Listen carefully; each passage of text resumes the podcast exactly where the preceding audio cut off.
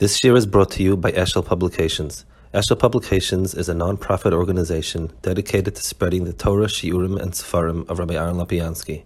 For sponsorships or more information, visit eshelpublications.com. Technology in, in the from home is something we all grapple with.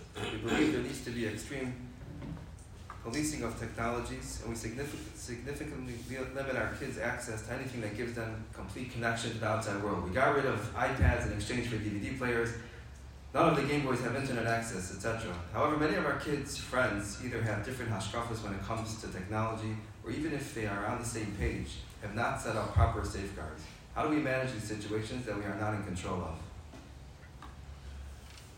So, a few points. First of all, it's something that having community wide initiatives, I think we can explain to everybody that there's so much content there that we don't want our children exposed to. And different people might have different um, ideas about which exactly. But the idea to let your child be exposed to everybody and anything that's there, it's horrible. So community-wide initiatives that every family have some level of filtering is very appropriate. And I think oh, you can get a very wide consensus of people you can um, you you can also have and and again you can tell your children it's not it's it's it's very it's delicate to tell a child not to go to someone's house. That's I'm very reluctant to say something like that. It, it creates a lot of issues. But you can explain to your child why what you have at home is so vital and important why you would not want to be looking watching even if he doesn't listen all of us as children did things we shouldn't have done, and all of us did not do exactly what our parents told us to do. I, I believe I speak for everybody when I'm saying this. And, and, but the difference was when we grew up, we knew what was right and what was wrong, and we had this sense of values that this is something shouldn't be. And I did a dava asa. If we if we retain that sense, if we explain to our children what we're doing, why we're doing, and what we would expect in other people's homes, even if the child gets um, sometimes carried away, he retains a sense of values. So I think that that's the way to go. To start telling a child you can't play unless it's very extreme and unless you really feel it's very pernicious. It's not a healthy thing to start making, you know, this is a good child, this is a bad child, this is a, a not kosher home, this is a kosher home. I, I would tell you, but, but I would explain the child and make him a partner and explain why this is such a value of ours, why this is so important to us. Is there a difference between religious imperatives of being a Ben Torah and cultural or tribal aspects of identifying as Yeshivish? Um, a little more specific that we could uh, no. So it seems everyone is aware that there is an imperative of being a Ben Torah. Bentara is many times referred to as people who are B'nai HaYeshiva, and everyone aspires or should aspire to be a Ben Torah. There are people who sometimes confuse Ben Torah with Yeshivish. So, a few points. First of all, the general culture of a group of people tends to emanate from their understandings, beliefs, mindset. So, for instance, if a Hasidic mindset is to be isolated from society, wearing a dress that tends to isolate you from society falls into place. If the mindset is the way to preserve everything, is to freeze it exactly it was, those things fall into place. So many times, the um, the sort of um, the trappings, the unimportant trappings, are part of a certain expression. For instance, the hat and the jacket, um, that's yeshivish. Um, it had to do with the sense of formality, chashivas, um, dignity. Is it have to be that way exactly? No, but this, this is an expression of a certain mindset. The type of color, the level of formality of clothing versus casual. So there is a value, but you have to learn to distinguish between what's the principle and what's not. Let's give an example a person leaves yeshiva and he goes to work in a workplace. Does he have to retain the yeshivish dress down to the pinched hat and everything with it? Is that the mitzvah? I don't think so. On the other hand, there was a message. The message was dignity, formality is important. It's part of its source Adam that keeps you in place. So that the person dressed more on the formal side than on the casual side is an expression of the same values. And that's important. So when a person dresses like he's on a beach, he acts like he's on a beach. It's a mindset. I asked somebody once was talking about wearing clothing so on. I said, if somebody showed up to a funeral in beach attire, would that be appropriate or not? I said, no. I said, why? Clothing doesn't make a difference. It's, it's the people. But, but, I said, you understand that clothing projects something. It gives a message of who I am, what am I, and where am I. If you went in to do a business deal with somebody uh, uh, uh, uh, and, and the person looks like he's on the beach, would you do the deal? You would hesitate. He might be a billionaire. Plenty of billionaires are crazy. It's not a problem. So, uh, but, but it projects a certain image, couldn't care less. And you don't want to deal with a person who couldn't care less. So, what we can take away and re, uh, um, readjust it is I need to have a certain level of nichbadus.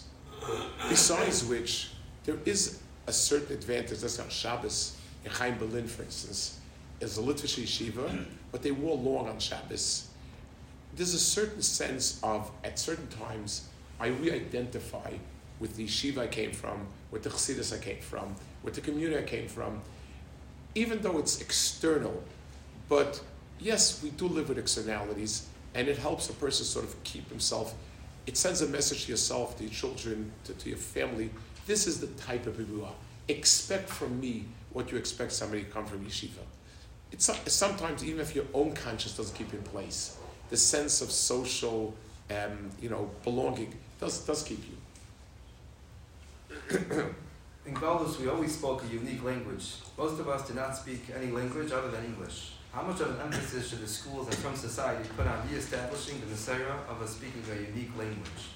So we're going from dressing informally to speaking Yiddish. That's an amazing, amazingly broad community. It's uh, let, me, let me just share. Uh, you know, every Chazal can be looked on with different perspectives.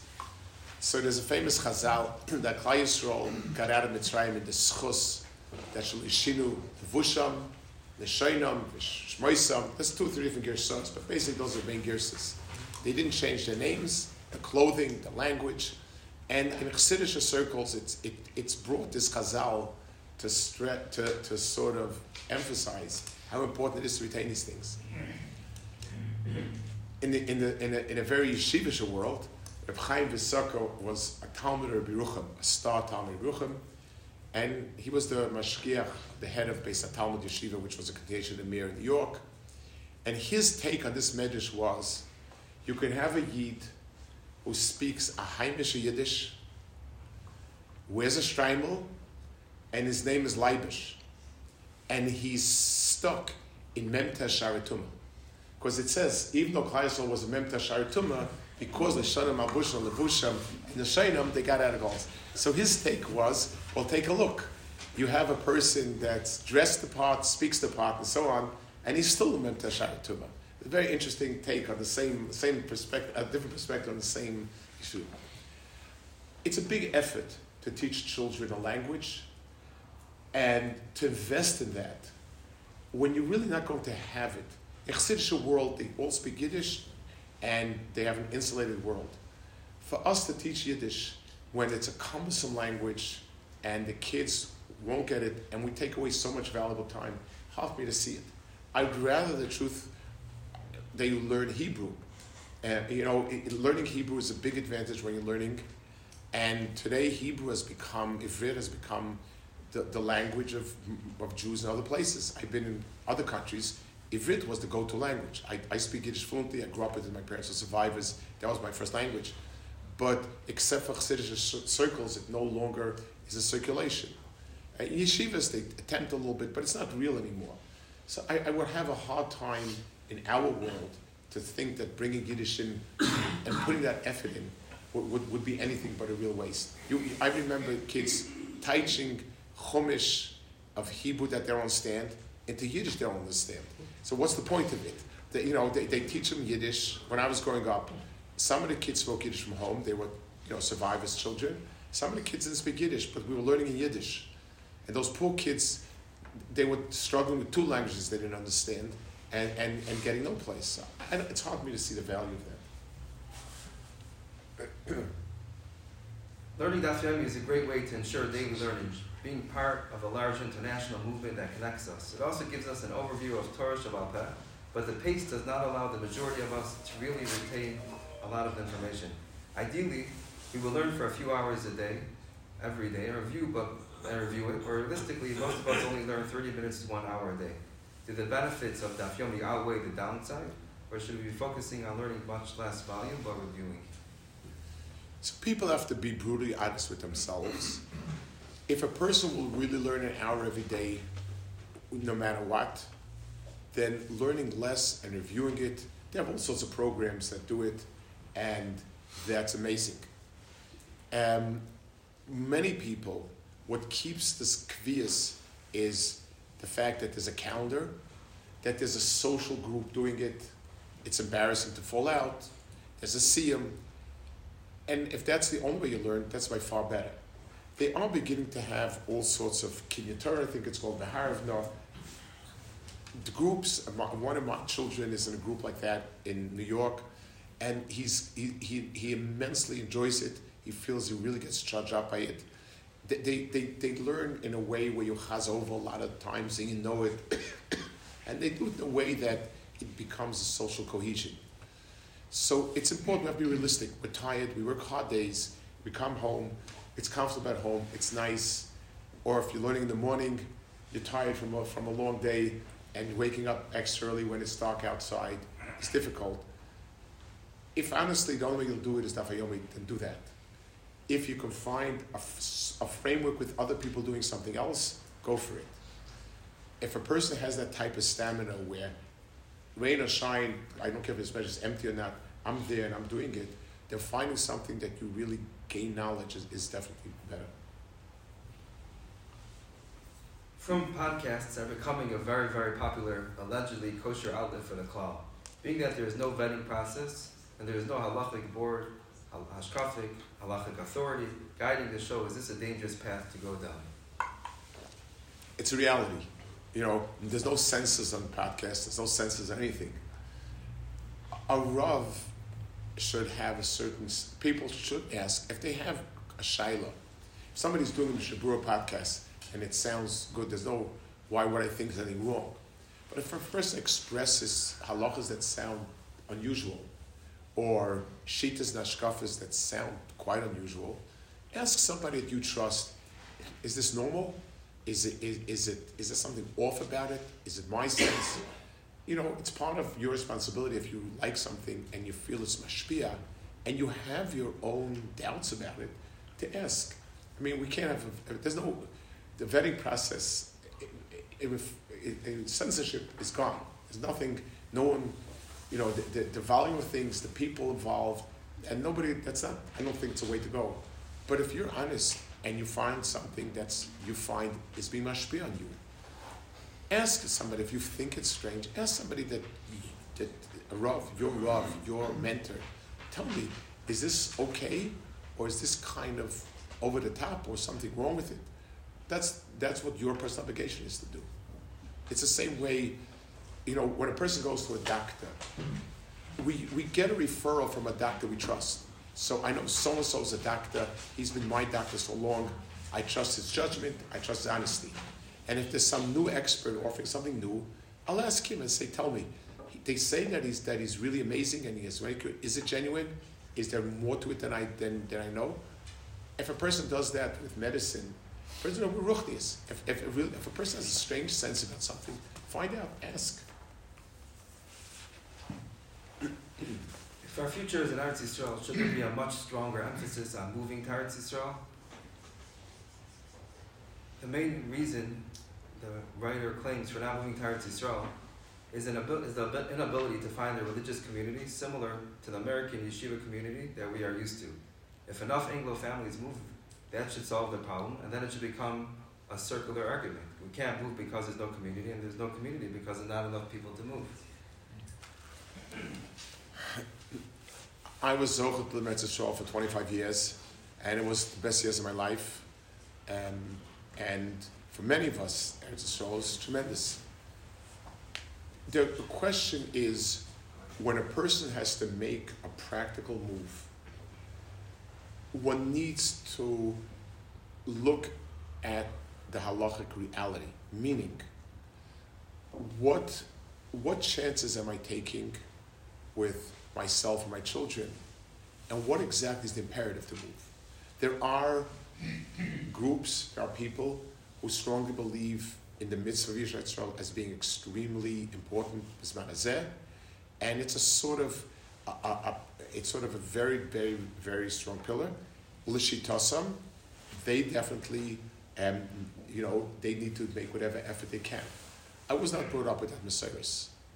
And our Messiah says Eretz Yisrael is very holy, very important, but it's not the most important part of Yiddishkeit.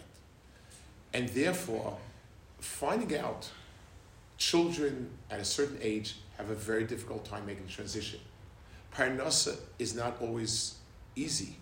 It's not easy anywhere. But for an American coming to a place that's new, not having parnasa is not a question of money. Everything wobbles, but you don't have parnasa. Having a community where you feel you belong, having a society. These are real issues. We're not, we're not talking about gashmis. I'm not talking about life is, is simple in Israel. That's a mila. That's an advantage of Israel. But the, for us, the first ruchnius question is our children's growing up. So if a person does not yet have children, that's one issue. If person's are grown up, so that's out of the question. The, but if a person has children in middle ages, it's difficult. It's very difficult. And they need, you need to be sure um, that you're not, because nothing is as important to us as the chinuch of our children. And an unhappy child, a child whose identity is kind of um, problematic. And I've, I've lived there, I know it. So I came there as a, you know, a 70 year old, and I grew into it. But people who came with children at wrong ages, it's very difficult. Some make it, and some don't. But statistics are tough, and a person needs to be honest with himself. One, um, how will my children be affected? Two, will I have a ruchnis? If I don't have a ruchnistic kikil I belong to, so it's true that we will, if there were enough people, I'm also skeptic about that for, for different reasons. But, but, but as far as I'm concerned, I need to ask myself what compels me. So there are people, and again, these are, these, these are people who have their shitas nashkafis, I'm, I'm not coming from there, it's not my shit's nashkafis. But if a person feels um, the way some people feel about kollel learning, some people feel about Eretz Yisrael, then yes, it's a very different picture. Then you build your life around it. When I go to look for a career, I ask myself, what, what, job, what career should I have that will go well at Yisrael? I learn Hebrew really well. I, I, I, I read up on, on, and I'm part of Israeli world and, and I plan my life to do that. So just like somebody who, who believes that kollel is the single thing that leads your folks' life, you build your life around it. So if I chose that, but if a person just picks up and goes, having an environment like I've been in Detroit for three days, Baruch Hashem, we have kehillas that are vibrant in Ruchnias with wonderful rabbanim and that are more derech. Will you have it over there? So yes, somebody will come along and say, if you'll all go, I'll have it. But, but what's compelling you? What's driving you? And so again, if a person's sheet is because there's nothing more important living in Israel, that's the sheet and ashkafa, then then I'm not the address to address it. It's, it's, not where I'm coming from. And and but just like if someone asks about kollel and they're not coming from that world, so, you you look at different things. But a person where sitting and learning is is the core, is a different way of aligning the pieces. How much are you willing to sacrifice in terms of earning and so on? But it's not it's not an easy thing to just pick up and go someplace else. It's it's it's psychologically an emotional journey, a long and hard journey, and you need to ask yourself, what's the reason? I'm someday going to have to give it in the cheshbon Do I feel confident that saying in order to live for Israel, I was willing to possibly um, endanger many parts of my ruchnias? These are really tough questions. People need to find a mentor that both represents the ideals and values that they that, that they have and is realistic enough to tell the person, um, for you, this is appropriate, for this appropriate, this is appropriate. So living in Eretz Israel is, it doesn't need me. The Gemara speaks about it, the Rambam speaks, it brings it down, about how wonderful it is, how extraordinary it is. But, like everything else in Yiddishkeit, you can't have just the, the Chazal about how wonderful it is. You have to ask yourself. Learning Torah is wonderful, and there's no enter Chazal about it. Um, Rav Shimon sat in the cave and ate and ate charuvim. Will we are we willing to sit in the cave and eat charuvim? We all understand that there are the the, the Rav but is that us? You can't just take an emotionally moving um, drasha and implement it without going through all the boxes and check them off.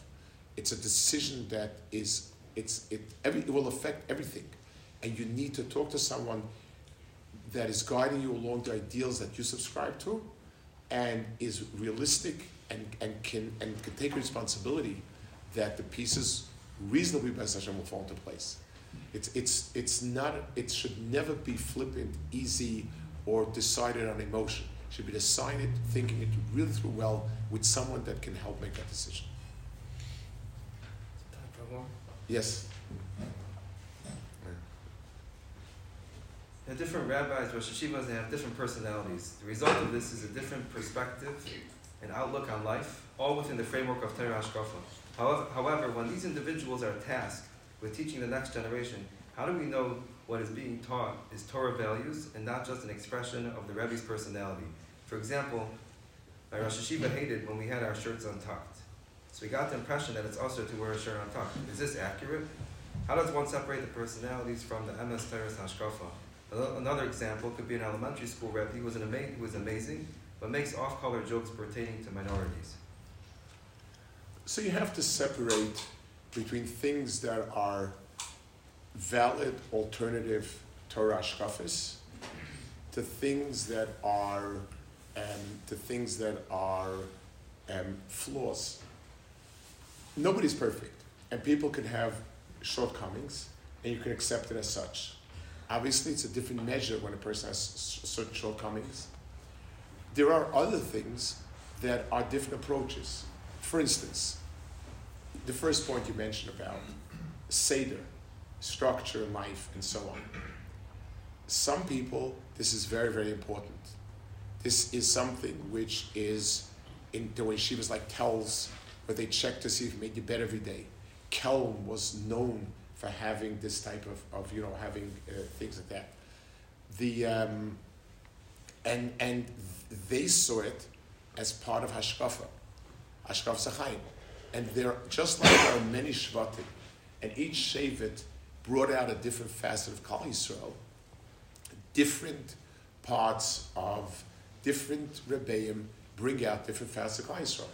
So Chassidim, you'll see the exact opposite it's helter skelter, it's not organized, but there's a certain life and warmth. A Yekish approach is very organized, very strict. Everything is misuda. There's a lot of focus on Seder, less spontaneity, less warmth. And it's the beauty of Klal Yisrael. We have different Shvatim. They all enhance Klal Yisrael. They all bring out different parts. And a person has to choose where he belongs. What's best fit? Where's his shaykhs? There are other things that are not they're, they're not a particular part of Gaza. They, they're, they're uh, things that are shortcomings, and people have shortcomings. So, it, it, certain areas we have to look on as being approaches, and certain areas we have to look upon as being shortcomings, and and and uh, go accordingly. But people need to pick a mahalach, a derech that fits them. So for the person that yekesha organized, structured, formal, is, is brings out the best of their um, ruchnias and sense of Yiddishkeit, will not find their place in the Shtibel.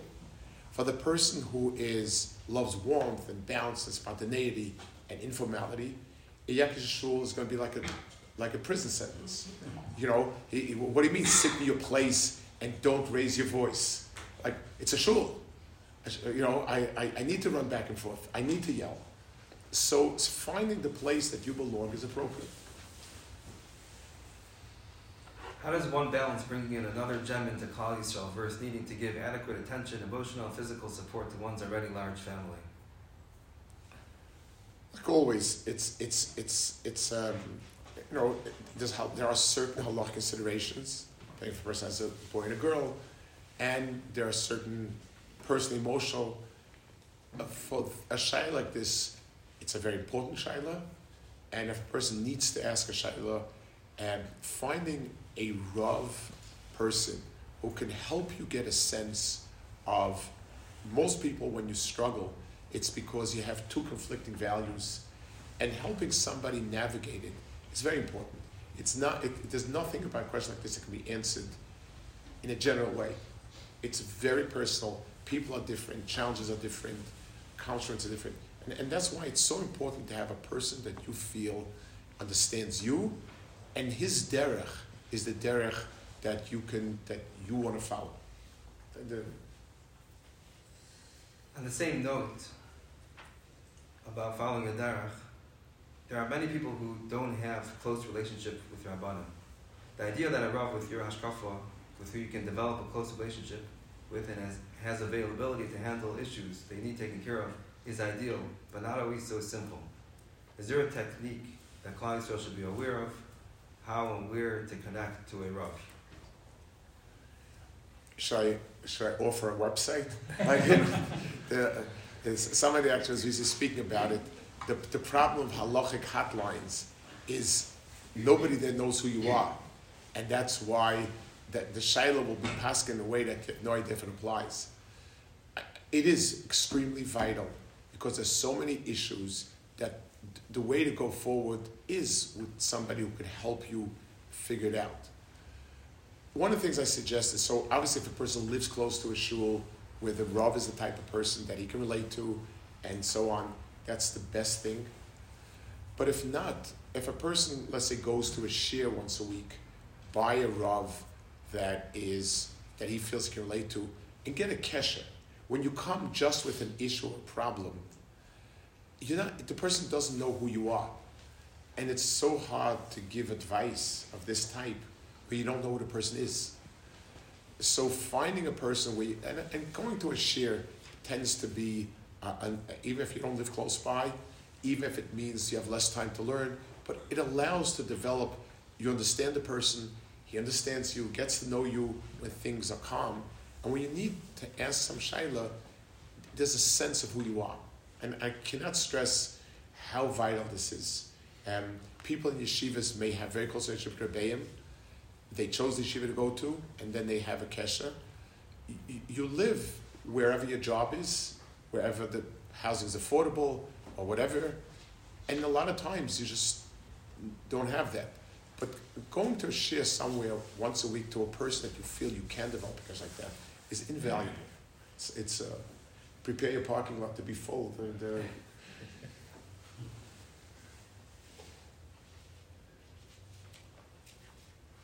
This question was asked by a medical professional. He writes, I think I can give the best care if I saw one patient a day and spend my whole day thinking about the issues that particular patient needs. This is not a sustainable business model. How does one balance the need to give great high quality care versus the need to have a sustainable business model? Is it okay that I know that I gave above average care this week, but I know that I could have done even better by extending patient visits and, and seeing less patients? What is the bar that I should set for myself?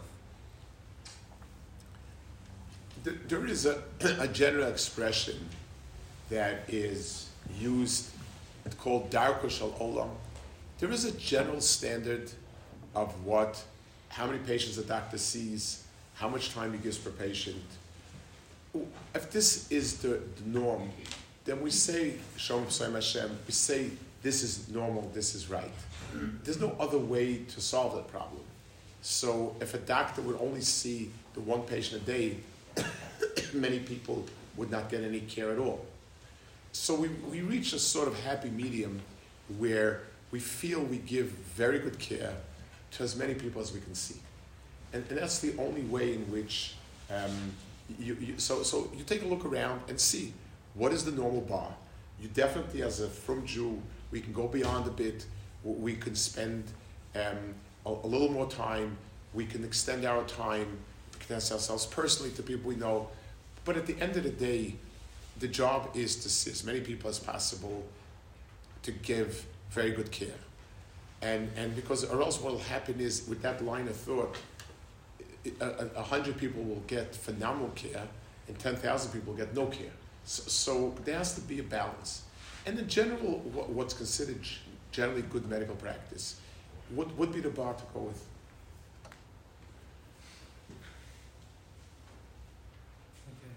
Thank you very much. The Abishter should continue to help us have the guidance that we need, and the Abishter should continue to bench the Hashiva with Kaifis, Yafutza Mainasefa, Hafutza, should continue to be able to inspire the hundreds and hundreds of B'nai Torah, both through his words, his Divrei Torah, as well as his books.